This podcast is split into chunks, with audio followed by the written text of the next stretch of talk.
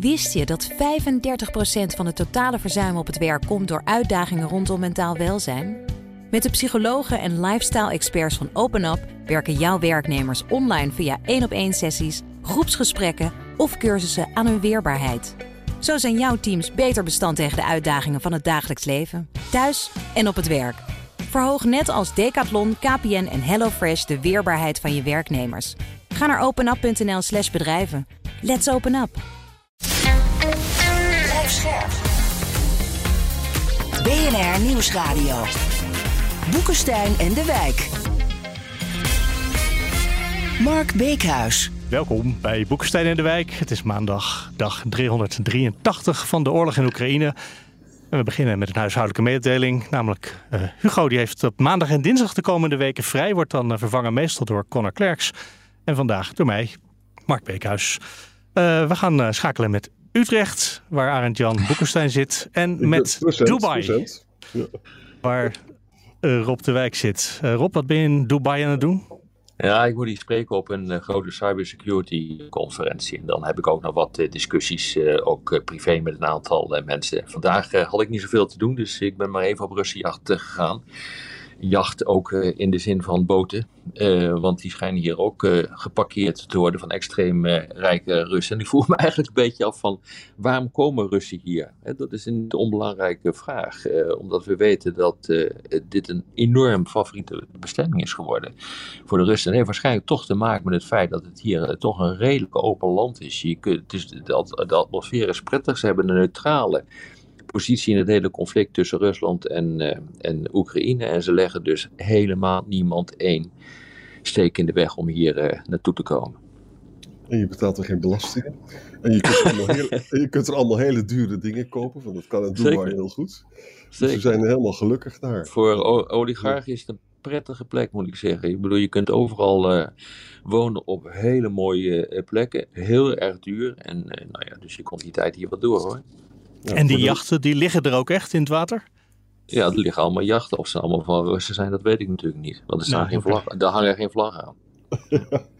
voor de luisteraar liefhebber, in de New York Times staat een hele reportage over wealthy Russians in Dubai. Dus dat kunnen ze daar ja. genieten. Ja, voor straks. Ja, het zijn, zijn niet alleen maar rijken hè, die hier komen, maar je ziet dus ook dat een hele hoop mensen die gevlucht zijn in verband met, uh, uh, met de mogelijke oproep voor, uh, voor de dienst, die zijn ook vertrokken. Het is, het is ook een soort middelklasse die hier naartoe is gegaan. En dat hoor je hier ook wel. En dat is zo interessant om te zien hoe dat werkt. Ja. Zullen we eens gaan naar de situatie in Oekraïne, hoe ja. het daar op de grond is? Zeker. Zal ik een klein ja, beginnetje maken? Doe maar. Ja, de Bachmoed zit nog steeds uh, vast. Hè?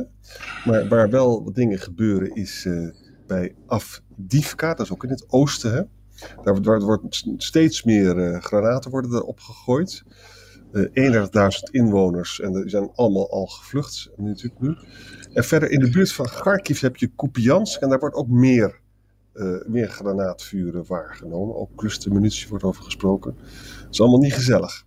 En verder ook nog hier en daar een raket. Het is een beetje een rommelige, rommelige dag. Wat vind jij ervan? Ja, nou ja, er gebeurt niet zo heel veel. Kijk, een van de dingen die me wel bezighoudt is, wat is er nou eigenlijk precies aan de hand? we hebben het wel eerder uh, erover gehad dat uh, het modderseizoen is ingetreden. Uh, Russische tanks die komen er wel doorheen, maar gaan niet fijn. In ieder geval kun je constateren dat het logistiek een geweldig probleem is om een offensief aan de gang te houden door de Prut. Uh, dus je moet van wegen gebruik maken, maar dan word je ook uh, kwetsbaar. In ieder geval het ministerie van Defensie van Oekraïne die heeft uh, gezegd dat de komende weken, mogelijkerwijs tot eind maart, eigenlijk door de beide partijen helemaal geen grote offensieven worden gelanceerd. om de van de reden dat het toch wel lastig is om dat op een breed front door de prut te doen. dus ja, er zijn verschillende theorieën over of die prut nou goed is of niet. En uh, sommigen zeggen van nou, die Russische tank komen er wel doorheen. Maar anderen zeggen ja, weet je, uh, dat kan wel zo zijn. Maar je hebt een hele logistieke trein die erachter zit. En dat gaat dus niet. In ieder geval, het ministerie van Defensie zegt dat dit toch wel de komende weken ertoe zal leiden dat alle partijen, dus Oekraïne en Rusland, toch behoorlijk terughoudend zullen zijn bij het uitvoeren van grote offensieven. Ja, en ik, ik, ik heb naar een aantal War on the Rocks podcasten zitten luisteren. En Ja. ook een andere, Malcontent Russia of zoiets. En dat, daar zeggen ze dus ook van, ja, er is natuurlijk een munitietekort. Dat wil niet zeggen dat dat een enorm probleem is, maar 40%, ze krijgen maar 60% van wat ze willen hebben, de Russen. En Ja. de Oekraïners hebben het ook. Dat betekent dus, er wordt nog steeds vreselijk veel ge- ges- afgeschoten. Maar ze zouden nog veel meer willen. En dat is met name voor de Russen, dat de, Russische oorlogsstrategie is zo afhankelijk van artillerie. Ja. En dat is met name voor hen dus natuurlijk gewoon een enorm eh, probleem. Ja, wat ook nog wel een interessante is, is de discussie over eh, het rouleren van, eh, van soldaten.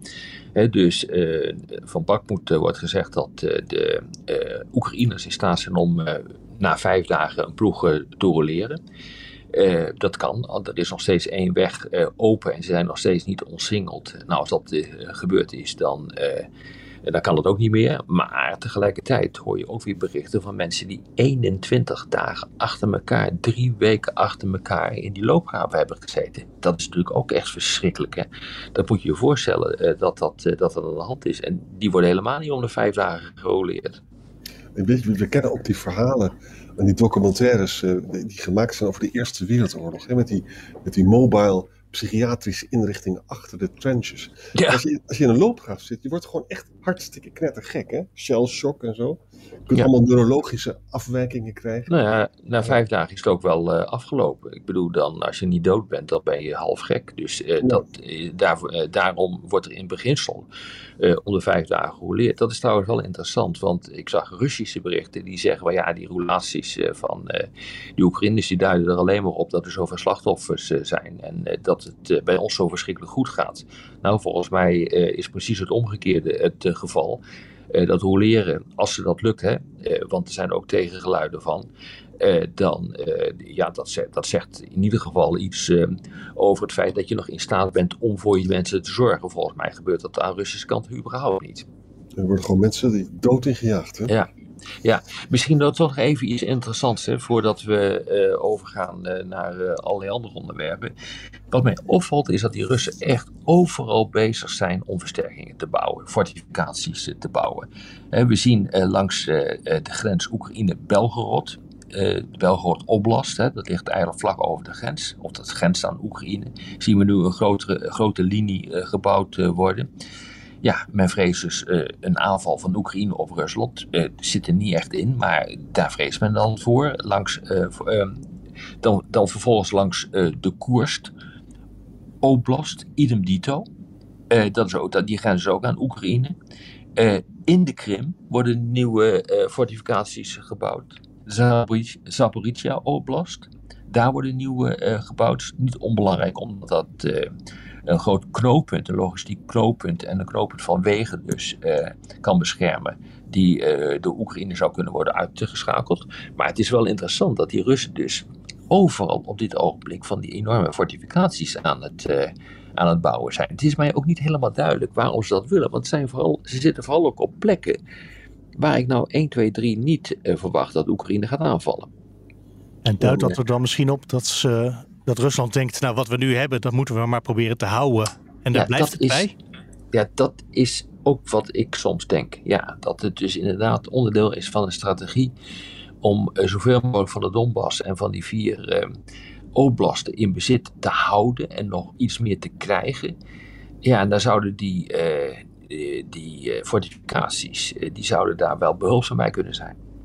En misschien zou je kunnen zeggen, als het offensief gewoon niet zo goed lukt, hè, en heel erg hapert en, en maar een paar meter per dag bij wijze van spreken, dan kan je ook besluiten om gewoon maar eh, gewoon defensief te gaan opereren, je in te graven.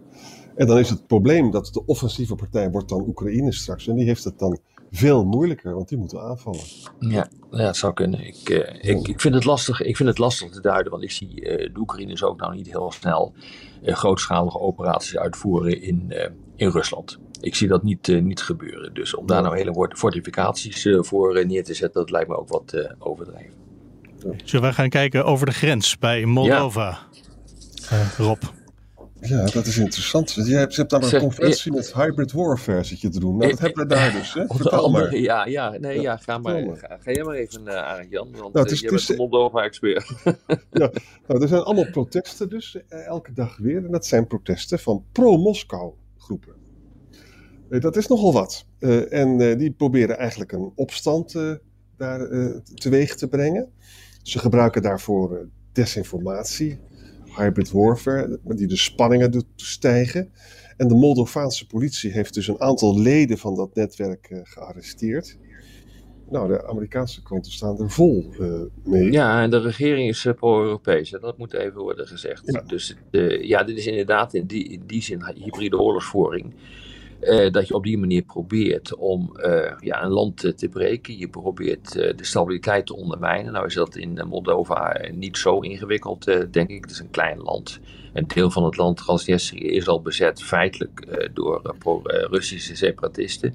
Uh, dus alles duidt erop dat je in staat bent om daar de boel behoorlijk te kunnen ondermijnen. Want dat is natuurlijk feitelijk wat er gebeurt. Nou, of het lukt, dat moeten we nog zien. Maar Biden maakt zich er zorgen over. Hè? Dus de Amerikanen ja. besteden er veel aandacht aan. Ja, ik vind het ook zeer zorgwekkend. Want als de boel daar omklapt, dan hoef je dat, dat hele Moldova niet eens meer te bezetten met militaire middelen. Dan valt hij gewoon jouw kant op. Dus het zou, het zou onderdeel kunnen zijn, inderdaad, van een hybride strategie die de, die de Russen daar toepassen. Nou ja, ik, dat lijkt mij bijna uitgesloten dat het niet zo is hoor, dat de Russen daar niet achter zouden zitten. Is Moldova om de een of andere reden strategisch ook belangrijk? Nou, je klemt wel de boel in. Kijk, op het moment dat uh, je Moldova valt, dat Moldova valt, uh, dan wordt het ook heel lastig om Moldova te gebruiken uh, voor allerlei andere activiteiten. En dan wordt het heel lastig om dat land bijvoorbeeld bij de Europese Unie of op termijn bij de, bij de NAVO te trekken. ja, dat is dan een domino-steen die in de ogen van het Kremlin dan gevallen is. En, en Odessa wordt zenuwachtig, hè? dat ligt daar in Ja, zeker. Ja, je omsingelt bij, bij wijze van spreken hè, eh, delen van, van Oekraïne. En uh, ja, dat maakt het wel heel erg lastig hoor, voor, uh, ook voor ons, voor het Westen, om, die, ja, om die stabiliteit in dat deel van, van de wereld te houden. Ja. Laten we nog wat verder op gaan kijken. Of, of hoor ik Arend Jan dat je nog iets wilt toevoegen? Nee, nee, nee hoor. Nee. Maar ik ben erg benieuwd hoe het gaat aflopen. Ik hoop heel erg dat het goed gaat. Want het is gevaarlijk. Hè? Ja. Uh, laten we kijken naar het andere deel van de wereld. China en Iran en Saudi-Arabië hebben een deal, een akkoord bereikt. Hoe zit ja, dat? dat is, ja, dat is dus uh, bij wijze van spreken vlak bij mij om de hoek. Uh, het is wel bijzonder hoor, wat, wat er hier gebeurt. Kijk, Wang Yi, die kennen we, want die is een tijdje geleden ook in Europa geweest. Hoogste diplomat, diplomatieke baas van, van China. Echt heel belangrijk. Belangrijker feitelijk dan de minister van Buitenlandse Zaken, want het is een partijman. Die heeft uh, die onderhandelingen gedaan en dat heeft ertoe geleid dat uh, er een herstel komt van de diplomatieke betrekkingen tussen uh, Iran en Saoedi-Arabië. Die waren elkaar gezworen vijanden. en Iran die gaat beloven geen militante groepen meer te steunen. En dat gaat dan om die Houthis, Houthis, Houthis sorry, in Jemen. Eh, die met steun van Iran eh, ook het op Saudi-Arabië voorzien heeft. Hè, dus acht jaar strijd is daar eh, geweest. En ja, dit kan een enorme bijdrage leveren aan de stabiliteit in de regio. Ja, ik, vind, ik vind het echt een spectaculaire ontwikkeling. Je moet je voorstellen, heel kort. Ehm, vroeger was het zo dat Israël alleen stond, kreeg steun van Amerika. En die had ruzie met de Soenitische wereld, lees Saudi-Arabië, Golfstaten. En de Shiïtische wereld, lees Iran. Hè. Toen kwamen die beroemde Abraham-akkoorden met Trump, weet je nog wel. En toen, ging dus de, toen kwam een Soenitische Israëlische as tegenover Iran. Hè? Golfstaten, Israël tegenover Iran. Nou, wat hebben de Chinezen nu gedaan? Eerlijk gezegd, een briljante Kissinger-zet. Die hebben nu gewoon de twee aardsvijanden dus met elkaar in, in, contact gebracht. En waarom is dat nou zo gevaarlijk voor het Westen? Omdat de Amerikanen wisten hier helemaal niks van. De Amerikanen zijn bezig samen met Israël om een regionale alliantie tegen Iran uh, op te tuigen. Hè? Nou, nu is het opeens dus zo dat dat de belangrijke, het grootste Soenitische en rijkste Soenitische rijk, Saudi-Arabië, gaat met Iran praten. Dus het is een grote versterking van de positie van Iran. En dat is ook noodzakelijk, want Iran levert natuurlijk weer drones aan Rusland op. Hè? Uh, Iran gaat nu ook uh, Russische gevechtsvliegtuigen kopen. Zo, de, de Chinezen laten hier gewoon zien, wij bestaan dus ook. En vroeger was het zo dat altijd de Amerikanen hier domineren. Maar wij kunnen ook uh, mensen met elkaar verbinden.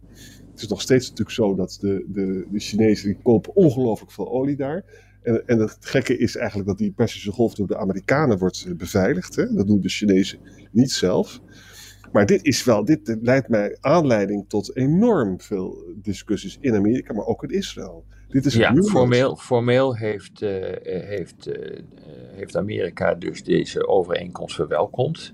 Ja. Achter de schermen uh, lijkt Biden te zeggen, nou het stelt niet al te veel voor, maar ik denk dat ze redelijk in paniek zijn. Kijk, wat hier natuurlijk gewoon gebeurt, is dat China nu echt precies wat je zegt, uh, Arend Jan, een stap naar voren uh, doet. En Amerika heeft het nakijken. En Amerika heeft natuurlijk ook gewoon het in belangrijke mate aan zichzelf te denken.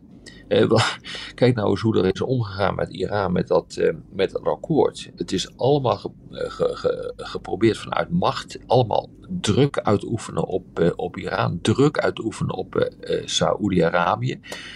Want dat land, dat deugde ook niet. Nou ja, dat, daar kunnen we het ook wel over eens zijn natuurlijk. Als je kijkt wat er met de Khashoggi is gebeurd, die, met, uh, die in stukken is uh, gezaagd.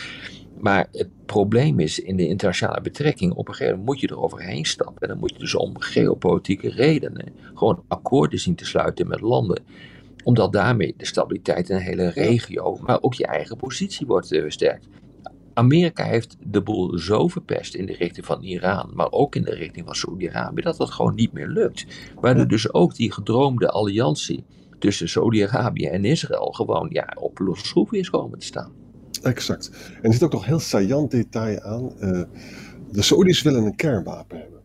Ja. En die vragen dus ook uh, Amerika, Amerika je niet helpen met een kerncentrale. Dan leren we ook een beetje om uranium te verrijken en zo. Waarschijnlijk heeft Biden gezegd dat hij daar niet zoveel zin in heeft. Hè? Ja, dat klopt. Dat is, heeft hij inderdaad gezegd. En, eh, en Iran, ga, verder. Ja, Iran weet, eh, sorry, Iran weet hoe je uranium kan verrijken. 1 plus 1 is soms 2, hè? Ja, ik weet niet. Ik denk dat dat. Uh, hier is 1 plus 1 wel heel snel 2. Kijk, wat er is gebeurd volgens mij. Is dat uh, de Amerikanen vonden dat de Saoedi's overvroegen. Die vroegen veiligheidsgaranties. Ja. In ruil voor een betere relatie met Israël. Uh, en die vroegen ook aan de Amerikanen steun voor, civiel, voor een civiel nucleair programma. Ja. En wilden ook minder Amerikaanse restricties op de wapenexport naar Saoedi-Arabië. Ja. Dat Amerika vond het allemaal te ver gaan. Ik kan me daar wel, kan me daar wel iets bij voorstellen. En die zag dat veel meer als een openingsbod. Maar het hele openingspot is nu gewoon ingehaald uh, door de deal uh, die China uh, heeft weten te bereiken tussen Iran en Saudi-Arabië. Dus echt een, een, mega, een mega stap hoor, die hier gezet is. Ja, het is echt, ik denk ook dat Israël. Kijk, het heeft ook iets te maken met de ongelooflijke verrechtsing in Israël. Hè. Daar, dat, dat, alle Joden in Amerika zijn boos op Netanyahu ongeveer. Hè. De hele New York Times staat er vol mee. Ze zitten gewoon de rechtsstaat zijn ze aan het afschaffen. Ja. Dus Israël is met zichzelf bezig. En heeft misschien te weinig ook gedaan met Saoedi-Arabië, hoewel het vliegverkeer is geopend en zo. Ze hebben wel allemaal dingen gedaan. Maar China gaat nu gewoon dwars hier doorheen. Maar wat je nu ziet volgens mij, jongens, is, is eigenlijk. Dit is ook het gevolg van de Oekraïne-oorlog. De Amerikanen zijn erg gefocust op de Oekraïne-oorlog. En dat betekent gewoon dat eh, China nu feitelijk de mogelijkheid heeft om ruimte te pakken in die internationale betrekkingen met eigen initiatieven eh, te komen. Amerika zit even niet op te letten, want die is veel te druk met Taiwan bezig en met, en met Oekraïne. En dat betekent dus gewoon dat China een aantal stappen naar voren kan nemen. Die doet het op een manier waarop, waarvan ik denk de meeste Europeanen zeggen, hè, zo kan het ook. En dat betekent natuurlijk eh, dat de positie van China ook in de ogen van heel veel Europeanen daardoor enorm versterkt wordt. Dat je daarmee een land versterkt eh, dat nou niet heel veel op heeft met democratie en hartstikke autocratisch is, een staatskapitalistisch land die de economie vooral op politieke doeleinden wordt, uh, wil gebruiken. Dat doet er even niet toe. Maar dat hier dus nu gewerkt wordt aan een andere wereldorde, die veel meer een Chinese wereldorde is en die veel meer de Chinese waarden uh, reflecteert uh, dan de onze, dat is wel duidelijk volgens mij. En, en als ik nog heel even. Ja. nog, nog, één ding. Het golf wat je dus ziet, hè, het is nog veel te vroeg om te praten over echte allianties of samenwerking, dat is het allemaal niet. Maar je ziet embryonaal Rusland, Iran, China en nu ook Saudi-Arabië. Nou, dat is nou, een nieuwe Nou, ik had toetrekken. Ja, nou, ik had toetrekken. Absoluut. Ja. En als ik het nog weer even terugtrek naar de oorlog in Oekraïne, is dan de kans doordat China en Iran naar elkaar toe drijven, dat China ook wapens mee gaat leveren, toch? Neemt dat hierdoor toe of is dat er helemaal nee, los van? Nee, dat denk ik niet. Ik denk niet dat dat er los, ik denk dat dat er los van staat. Ik zie dat niet 1, 2, 3 gebeuren op dit ogenblik. Want China doet het wel slim.